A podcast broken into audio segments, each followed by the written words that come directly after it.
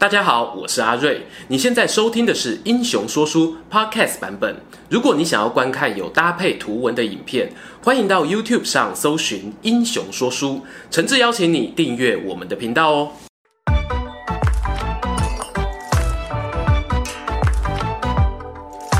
Hello，英雄说书的观众朋友，你们好，我是说书人阿瑞，替大家带来精彩的英雄故事。话说呢，在二零一八年底啊，我们推出了一支吕布的影片。我相信在场不少人哦，都是因为那一支影片才开始追踪英雄说书的。在此呢，感谢大家。但是啊，如果你此刻还是新朋友的话，哦，还等什么呢？看完影片之后啊，赶快来订阅分享我们的频道吧。前一支吕布是不是战神的影片做完之后呢，其实我心里一直有一个小遗憾，那就是碍于时间的关系，我们对于吕布这个人的谋略啊，讨论的太少。正所谓魔鬼藏在细节里，史书上面呢、啊，对吕布的官方形象毫无疑问哦，有勇无谋的标签贴好贴满。皇甫栣啊、荀攸、陈玉、郭嘉等人呢，都这么说过。当然，说这些话的人呢，以曹派的谋臣居多，不排除有帮老板顾面子的考量啊。可是，我觉得更重要的一点是，中国史家讲到“谋”这个字，多半啊指的是行军作战、理民治国的智慧，和我们现代人哦理解的智商呢，有一段不小的落差。更白话的讲啊，一个人他可能智商非常高，可是偏偏就不擅长做某些事情。举个例来说啊，你如果要一个发明家，他去当公务员或者是去当大学教授哦，他就笨给你看。之前的影片有提到，吕布带兵打仗呢，确实不算强。但是啊，如果我们从既有的史料去推测，吕布呢，他有没有可能其实非常聪明，甚至像漫画《火凤燎原》形容的那样，是个天才呢？几乎所有内容农场的文章，想要翻案吕布智商呢，都会讲到他曾经在丁原帐下担任主簿这件事。过去影片也说啊，主簿这个官职呢，确实是个文官，没错。不过大家如果当过兵哦，一定有听过战缺这个名词。我来简单解释一下，如果军队当中呢，需要有人当排长。可是照规定呢，当排长呢，需要有测验成绩或者是学历的资格。由于有这种资格的人太少哦，我们只好先暂时找一个资格不符的资深班长来去代理排长的职务。这种状况啊，不管是在公务机关或者是私人企业都非常常见，在乱世之中更是如此。因此呢，对于吕布当文官这件事哦，我会把他理解成他是丁原身边重要的人，所以呢，给了他一个重要的职位。虽然丁原当时只是个小小刺史，可是啊，也是有小弟要养的。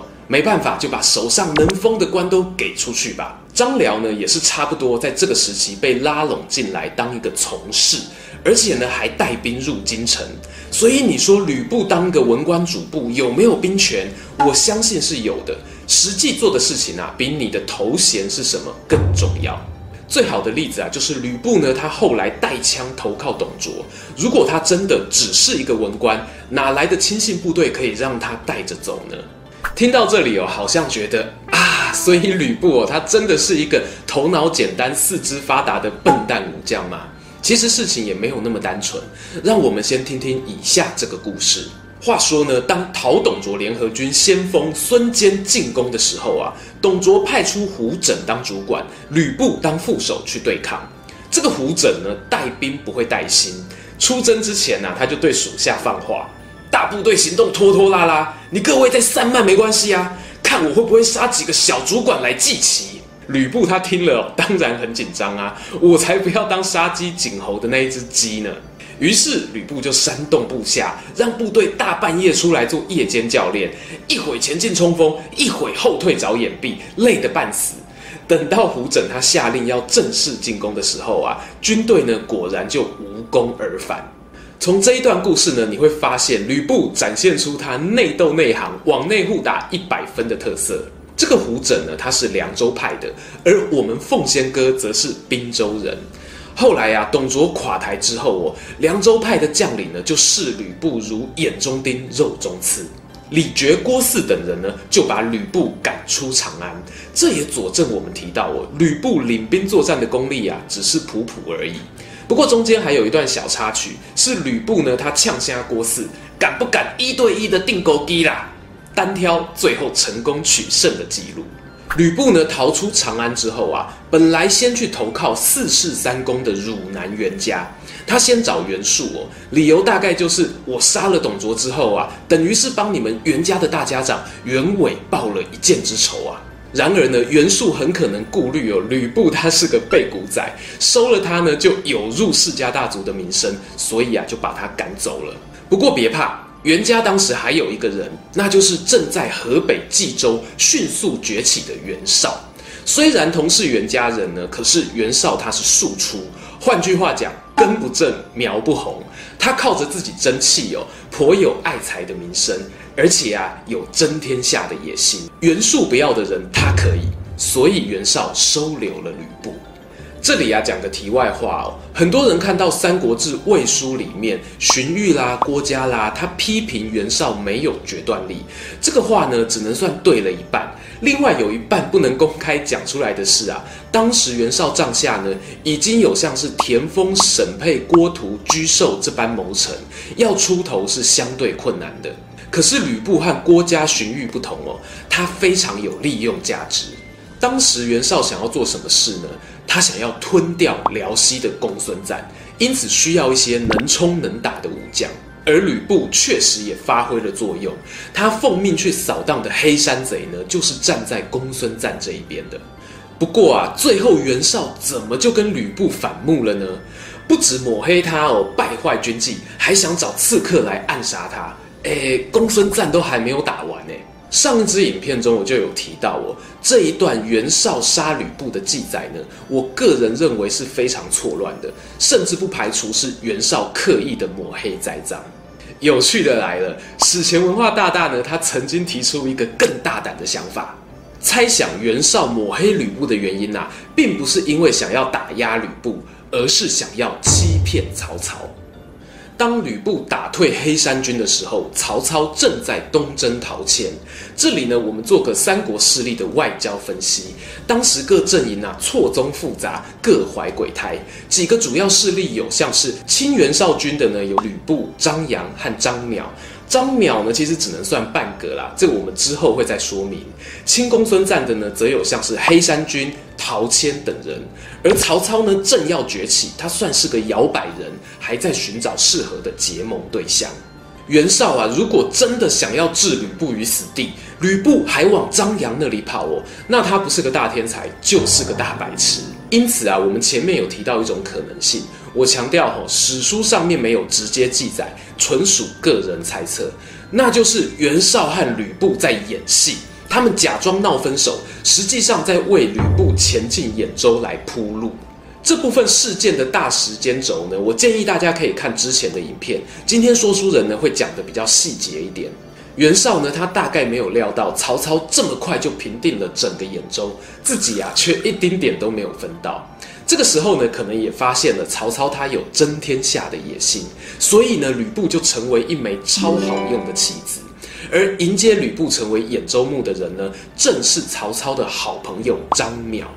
吕布呢，他凭什么得到曹操麻吉的信赖？而这个张邈啊，他身为曹操的好朋友，为什么要投靠这一个反复无常的吕小强呢？《三国志》的作者陈寿他说，张邈他因为怕跟袁绍要好的曹操总有一天会杀了自己，不如啊就跟同样被袁绍追杀的吕布联手合作。这个说法呢，貌似很合理。不过，如果你整理一下当时张邈他四周的大型势力，你会发现哦，北边呢有黑山贼，西边有挟持天子的李傕，南边呢则是袁术。这三个势力啊，当时都是跟袁绍敌对的。张邈不选他们，最后居然选了最够狼玩的吕布。而且最诡异的一点来喽，张邈啊，他怕被袁绍、曹操追杀，所以找来吕布，并且呢，把兖州的统治权跟兵权交在他的手上。在那个乱世啊，不是自家人，你敢把命根子交在他的手上？即使懦弱如刘璋啊，都不曾做过这种事情啊。综合以上故事哦，我们发现一个阴谋论的真相，那就是吕布、袁绍和张邈啊，根本就是一伙的，他们联手演了一出戏。袁绍为了要除去曹操，假装通气吕布，让他去投靠好朋友张扬，再透过张邈呢，把吕布放进兖州，给曹操的后门啊来一个夺命毒龙钻。要知道哦，发生这些事情的同时呢，袁绍和曹操表面上哦都还是朋友。而后来啊，吕布他不敌曹操大军回防，粮食吃光撤退的时候呢，袁绍还派人跟曹操说：“先别打了，你要不要回鄄城休养生息呀？”如果小心眼的袁绍啊那么恨吕布，这个时候啊应该是和曹操联手，把吕布往死里打，直接瓜分掉徐州会更为合理。因此，他这种反常的行为呢，不止你怀疑，陈玉更是直接用重话哦，阻止曹操继续当袁绍的小弟。可怕的三国阴谋论哦，就说到这边。我们会发现，吕布他背叛董卓，逃离长安之后的行动呢，其实是跟着东汉末年的时代风潮在走。他身为一个出身基层的官员，可以说是竭尽所能的在夹缝中求生存，最后呢，才投靠了袁绍。而这种解释啊，刚好可以说得通。为什么吕布在徐州的时候呢，对刘备反复无常？因为他们两个人那个时候正好都面对了要自身创业，或者是找一个老板效命当员工的人生选择题。两人在那个时间点的阵营呢，都是相对摇摆不定的。如此看来啊，吕布的智谋是不是顶尖呢？如果以史学家的定义，吕布呢，他带兵打仗、行军布阵、安抚民心都不强，但是呢，他有很好的政治敏锐嗅觉，他看出袁绍、曹操、刘备等势力之间的矛盾，进而从中硬挤出一块空间来安身立命。尽管最后是失败了，但仍然值得为他记上一笔。吕布到底是不是一个聪明人呢？我的答案是肯定的，而且我会猜想哦，他要是活在现代社会呢，可能会是一头非常勇猛的政治动物。今天的故事说到这边，如果喜欢这一则影片，欢迎订阅我们频道收看最新消息。已经订过的朋友，别忘了打开小铃铛，才不会错过精彩影片哦。想看更多有趣文章，也欢迎到英雄故事粉丝团按赞加分享。这里是英雄说书，我们下次再见，拜拜。